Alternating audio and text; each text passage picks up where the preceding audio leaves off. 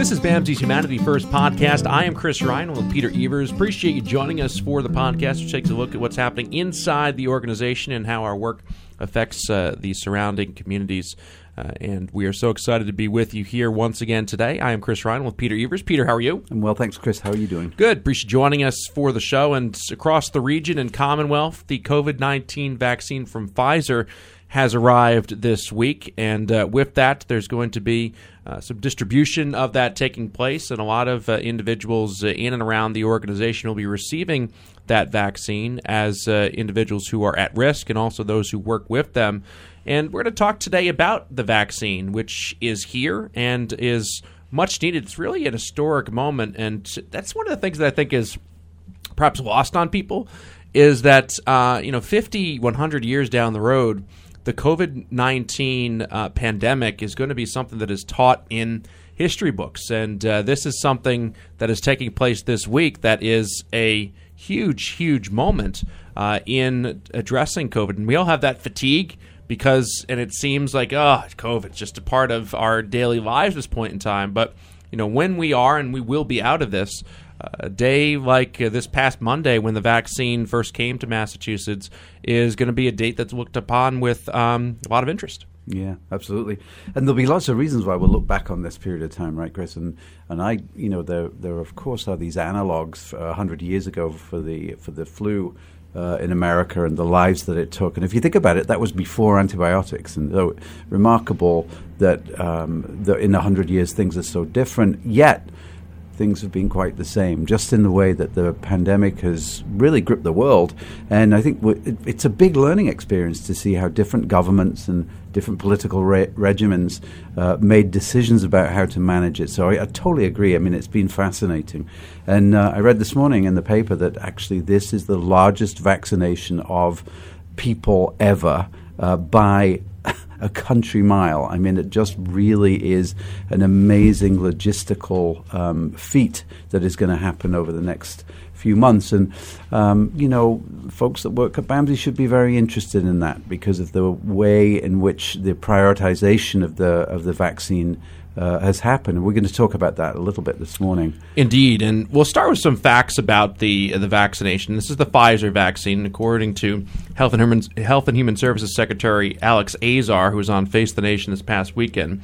He says that 20 million vaccinations will take place by the end of December. 50 million by the end of January and 100 million by the end of February with the initial shot. So there's two shots, and they have to be uh, taken three weeks apart.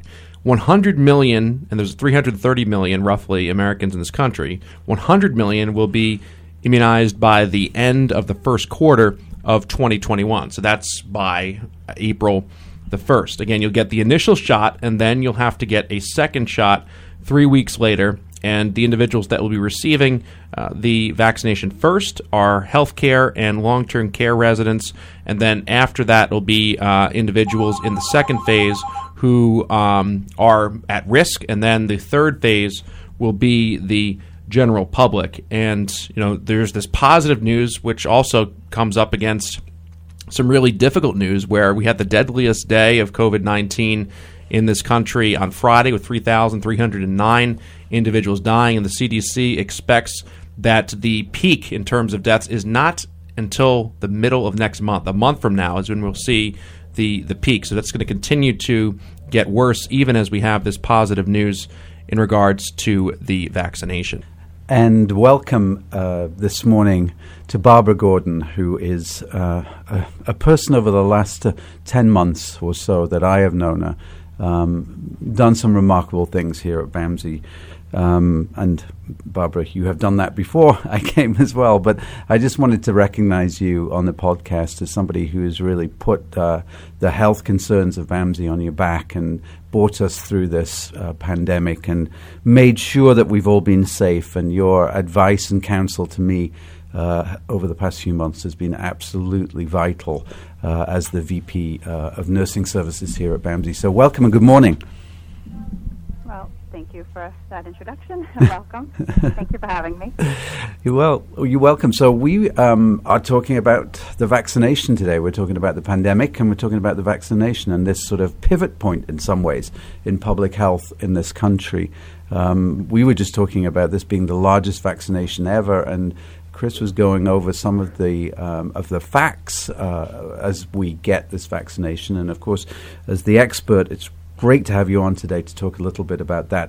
Uh, and maybe we could talk about it in general terms, uh, because I'd like to talk a little bit about some of the um, some of the talk that is going on in our communities in our country about people's willingness to take the vaccination and what our advice might be about that, uh, but also about where our frontline staff, our direct service workers, p- folks who are in the programs every day, um, sort of stand in the in the order of which they'll get these vaccinations and how those decisions have been made. Uh, and when you think about hundred plus million people getting this vaccination over the next six months or so, it is an undertaking which has never ever been attempted before. So this is going to be an interesting time. Uh, and Barbara, maybe we could just start uh, a little bit about talking about this whole idea of uh, concerns that people have about the vaccination. Where do you stand as a medical professional on that? Well, for me, um, I am definitely going to be, you know, uh, taking the vaccine and encouraging our staff, my family, everyone I know to to take the vaccine. Um, the vaccine has been deemed to be safe. I think uh, you spoke earlier that it has been through um, a clinical trial. It has been rigorously tested. Um, there, uh, it has been shown to have minimal side effects, um, and that, and with the con- with the start of the rollout, which is beginning today, pretty amazing. A gift from science, and a gift from just hundreds of people that have put this all together, and and to see the uh, distribution process is, is really it's, it's such an ambitious endeavor for sure, and it's going as planned. But I'm sure there's going to be some hiccups uh, along the way. Um, but and it will continue to be analyzed and studied as more and more people take the vaccine. And I think right now, um, in terms of healthcare workers getting the vaccine, I know it's going to be heading to hospitals, um, and those workers will be vaccinated. BAMSI is within the first phase of getting the vaccine, but we're down a, um, a few steps below the healthcare workers in hospitals. I anticipate that we will probably sometime in January or February um, start um, administering vaccines to our employees and to our person served as well. Yeah, I mean, just one thing that might be worth talking about for a minute. And um, I was talking to somebody the other day who actually was um, an older person who said, "Well, I'm not taking this vaccination. You know, it's it's not for me. It's uh, hasn't been tested." You know, they called it Operation Warp Speed. That was a stupid thing to do because because it seems to say that they rushed through it. But I also read a piece, Barbara, that said, you know, in many ways, our governments around the world took the risk out of, of the testing for uh, drug companies, didn't they? Because ordinarily, when something comes to market, there's an awful lot of money spent up front by your Pfizer's, Moderna's, your AstraZeneca's that is um, that oftentimes is a risk. And in, in some ways, the government sort of reduced that time by saying, "Look, we will." Uh, cover, will underwrite your risk as, as, as you go full steam ahead to put all your resources into development of a vaccine. So that's point number one. And then point number two: this isn't a brand new vaccine, is it? It's a, it's a it's a vaccine that's derived from another successful vaccine. Yeah, you know, I I mean, there's a, the the tri- there's a lot that goes into producing a vaccine, and they have used some new technology to produce this vaccine. Um, but I would say that hundreds of thousands of you know trailblazing volunteers you know participated in this vaccine um, development by um, you know getting the, the vaccine and, and being willing participants. Um, but yeah, I mean we've had um, other vaccines, and the same technology has been used to develop, you know, this vaccine as other vaccines. That's Barbara Gordon joining us here on the podcast, and there's, you know, a lot of concern still, uh, particularly I was reading amongst uh, minority communities about um, the vaccine and you know whether or not it is something that is in fact uh, safe or is being pushed upon them by the, the government for uh, some uh, some nefarious type of of reasoning. Um, you know, to me, I think that um, you know one of the most important things that will take place is the anecdotal evidence of individuals receiving the, the vaccine and the, the positive results from that, as we've seen through the process of 95% effectiveness uh, for the Pfizer vaccine, and also um, minimal side effects, um, and most of those, you know, just based upon the normal type of side effects that an individual has because of, um, you know, a, a, pre-existing condition or however their body may respond to it. I'm I'm curious, in in your view, um, how do you and other individuals here at BAMSI go about dispelling some of the the concerns? As Peter mentioned, the person said, "I'm not I'm not going to get the vaccine." Um, there's a lot of individuals that don't want to be amongst the first people to to get the the vaccine. Um, the information has obviously been flowing, and that information has been overwhelmingly positive. Peter mentioned the risk uh, involved in terms of capital for um, a entity like Pfizer, but their brand is on the line. Like they are the first vaccine that is out there, and if there is something that goes wrong with it or it is ineffective, um, they're going to be damaged from a uh, fiscal health perspective for a very long time, and because they are the the brand that is out front. But still, um, there is a lot of um, folks that are concerned about the vaccine. How do we go about dispelling that concern? Well, I think um, I agree that there are some myths um, out there, and I think we start by kind of learning what what the issues are and working with staff and educating you know the public and especially our staff around some of those issues. I mean, I think one of the issues is there's a lot of distrust with the medical community. Um, and to your point, Operation Warp Speed mm-hmm. uh, doesn't still, you know, it doesn't give people a lot of confidence. Um, I think it's it's starting the conversation and seeing that the vaccine has just uh, just really um, been approved by the FDA on Friday. We're just learning some of the information about the safety of the vaccine and its efficacy. And to your point, it's, it's 95% um, effective. Um, we're still a long ways I mean, the, the vaccine is a, a tool to uh, stop this pandemic and to get on to a more normal uh, a life, which is what we all want. Um, but it's it's going to take education. Um, at BAMSI, I actually just we are just starting to have the conversation. So we have a publication called the BAMSI Buzz, and so I have put uh, just wrote an article today um, about the vaccine and uh, giving, kind of preparing our staff for the vaccine and giving them uh, tools that they can go in, um, Mass. you know, the Massachusetts DPH and the CDC, and, and start educating and learning themselves.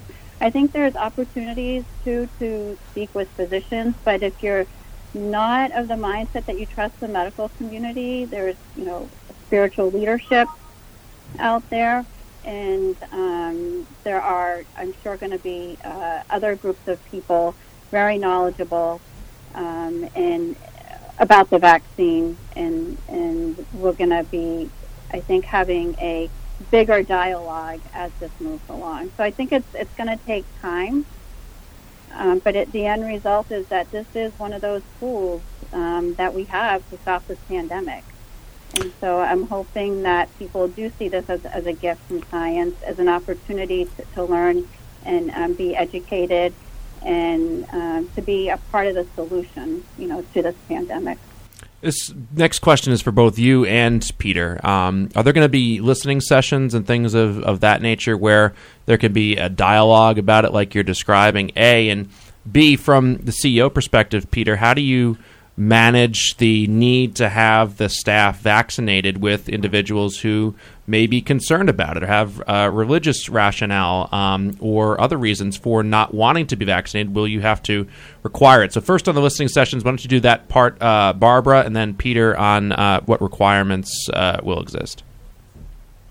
Yes, so we are going to have a listen and learn session coming up probably in January. I am going to have a pharmacist there who um, will answer questions that people may have um, around the, the vaccine.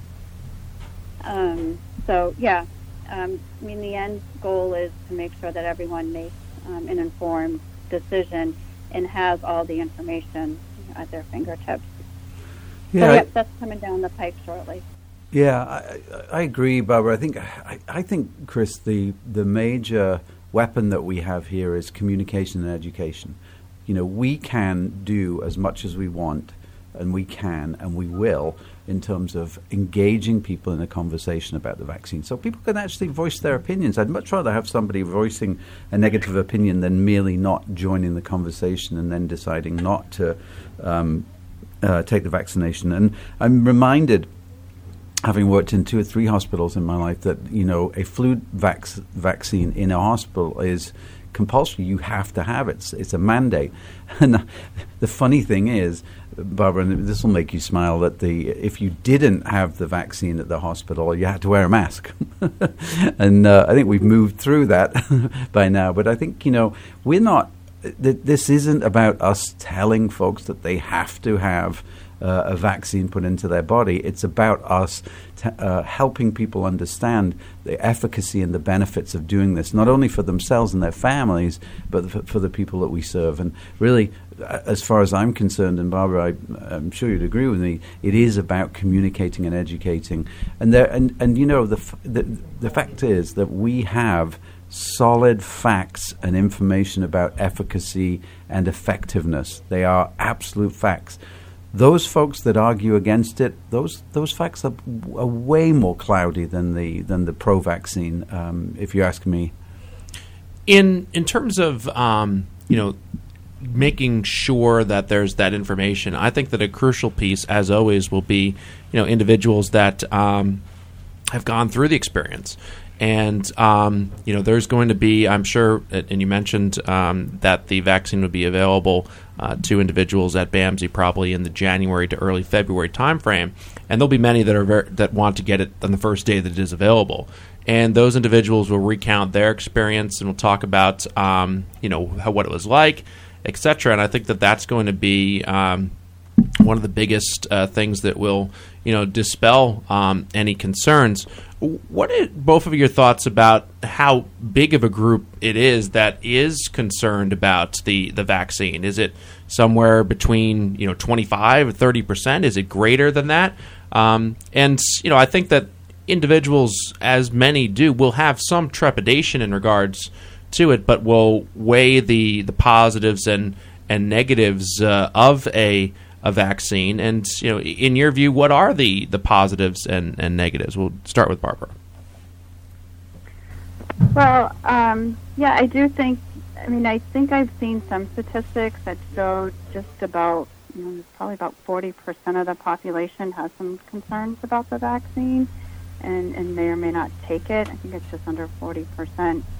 Um, so, I, and I agree that um, as people start to take it, they are going to talk about it, and I think that. Um, I think as long as we have people prepared, there are going to be some side effects. There's, you know, we don't want to lie to people and say, hey, take the vaccine and you're going to be all set. There's going to be some side effects that some people, you know, may have to go through, and, and that doesn't mean it's not a, it's not a bad thing. It means that the body's immune system is working, and and you're developing the antibodies to, to fight, you know, to, to fight COVID. Yeah, let's just Um, stop one second there on that, Barbara. Where um, I think it's important that people understand that there is going to be, as there is with the flu shot, um, reaction when you are developing um, those immunities. And from what I read, um, fever may be one of those things. And so, how, in your view, is it going to affect different different people? Is there going to be different levels of, of severity? Are there be different differing levels of um, you know of side effects. What is your understanding about the the side effects? Yeah, my understanding, and again, you know, I haven't read a, a ton of information, but I have read that some people do suffer from some side effects. They um, for maybe a day. I'd heard, and I heard it was closer to more or more likely with the second dose after getting the second dose of the vaccine. Um, but I did hear that taking some Tylenol and resting um, really takes care of, of those side effects. And I also heard that as the vaccine does get um, administered, that they're looking at kind of um, making. Sh- they're they're concerned that people are going to have to be out because you feel sick, you have a fever, and you're going to you may have to be out of work for a, a 24 hours. So kind of doing a, a tiered uh, distribution to to employees. Um, I understand the side effects to be minimal, but they're there, and I think just people need to be aware of that and, and know how to you know take care of themselves. Um, I also know that they're still looking at whether you know how to vaccinate children. Mm-hmm. Children are not in the first wave right. of the vaccination because they have not uh, had an opportunity to study uh, uh, the vaccine with children, and they anticipate that as more adults get the vaccine, they'll have a better understanding by the time we get to the last phase, which will be children. I understand pregnant people um, probably should hold off on getting the vaccine, and I think from what they've learned from giving the vaccination in the UK, uh, Peter's hometown. Yep. Um, people with serious side uh, allergic reactions may need to be mindful. So those will be, you know, we'll have to have conversations with uh, physicians around uh, people who may have serious uh, allergic reactions. And I'm not, uh, and I, I'm guessing there's serious allergic reactions to components of, of the vaccine. Yeah, which so there's still we still have homework to do, but I, we're on our way. And I think because of the clinical trials that have been done, I mean, rigorous testing. I know it, seems like a short amount of time, but they did not from what I understand and, and from what we've read, no corners, you know, were cut. That's right. sorry. Yeah.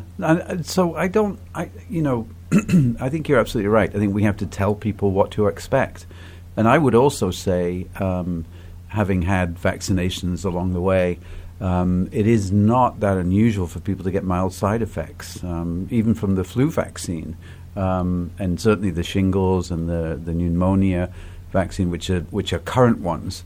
Um, so it isn't unusual that people will will um, will experience that, and once they know that in the context of this process, I think it just becomes a little bit easier for people to deal with.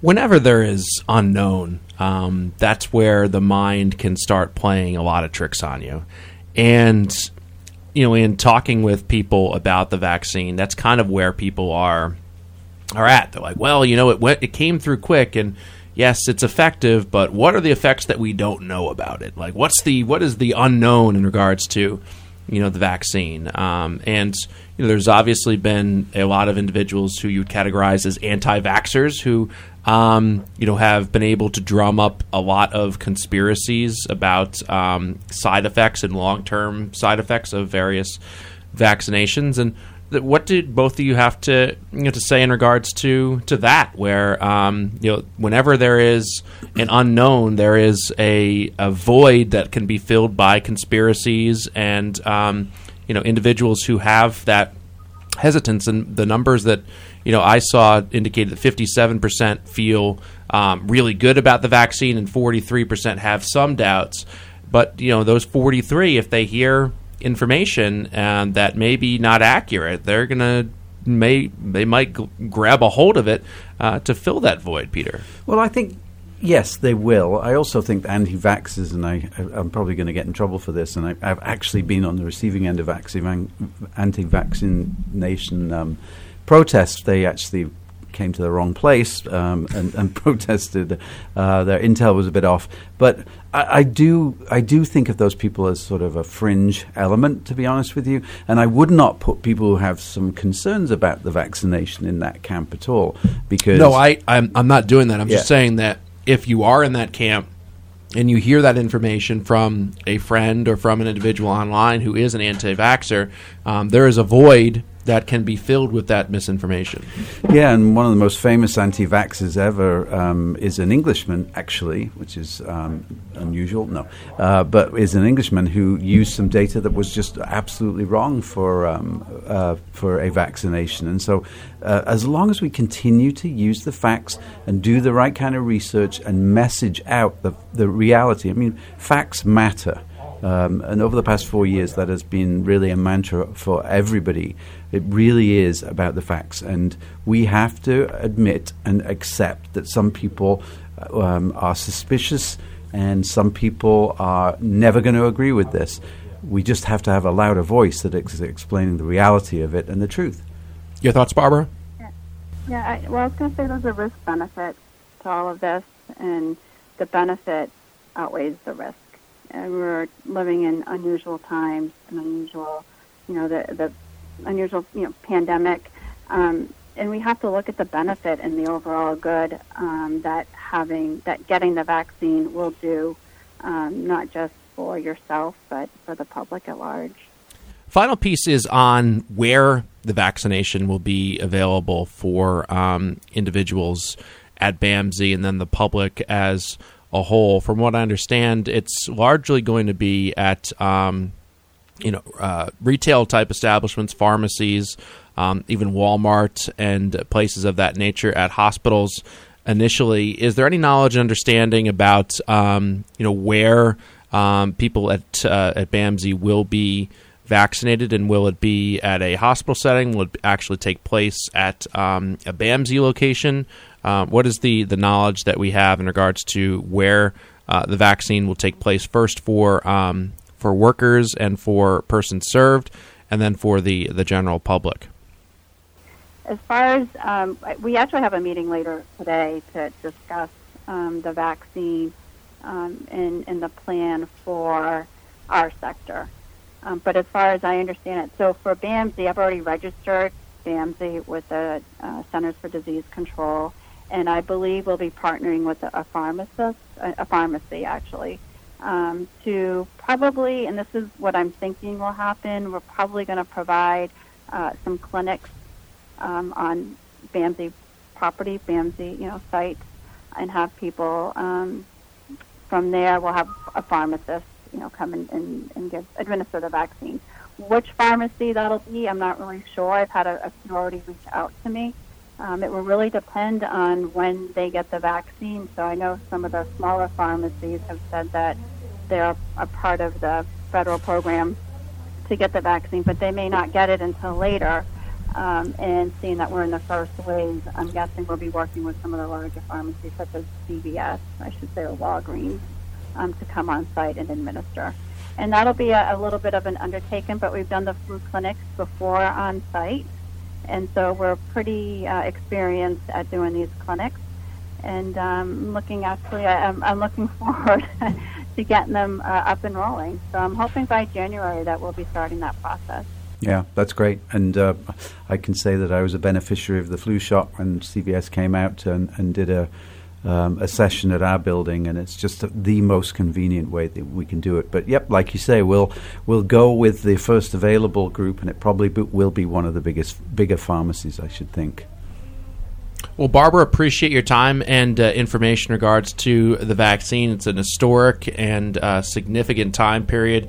You know, there's that aspect of it, but it's also a needed time period as well, where so many individuals um, have seen their lives interrupted and altered by COVID 19. Some have seen family members uh, pass as a result of COVID. Um, the situation, in conclusion, from a health side, is getting worse uh, as this vaccination uh, hits uh, Massachusetts, but uh, certainly the numbers are going up. The governor is rolling things back uh, in regards to um, more restrictions and more protocols being put in place. So, you know, these two things are happening at once, Barbara, where we're seeing an increase in cases. We're going to see the um, most uh, deaths we have seen uh, take place now, but that's expected to continue uh, into mid January. Uh, absolutely. I mean, human suffering has been incredible. I mean, just living day by day, I feel like we live in a little bit of fear. You know, um, you see people actually who who get COVID, whether or not they get sick, and it's it's just amazing because it's such uh, a diverse um, symptom onset from like looking and feeling fine. I've actually talked to people. I've had to call people, you know, and, and tell them when they've had positive results. And like, I, I feel fine. There's nothing wrong with me. Mm. But they don't realize that they're passing it along to other people who may not feel fine. So it's it's just the human suffering has been incredible, and the economy has suffered from this. I have a sister who run, owns a small cafe, and you know, restaurants, as you said, um, with the rollback, are having to follow new restrictions.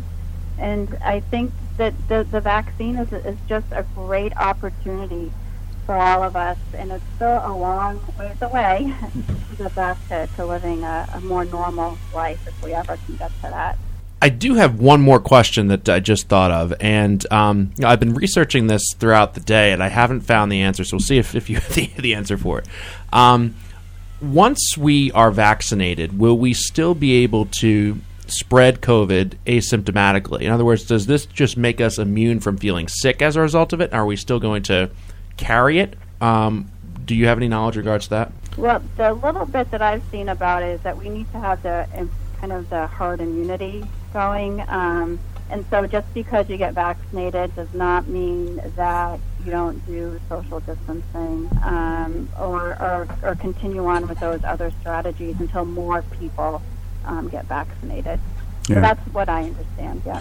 Yeah, that was my th- that was what I had gathered as well, and that we could still potentially pass it from one individual to the other, and until there is a widespread vaccination, that um, asymptomatic spread could still take place. Individuals would still get sick. Um, so that's why it's important for everyone to um, get the, or as many people as possible to get the immunization. Correct?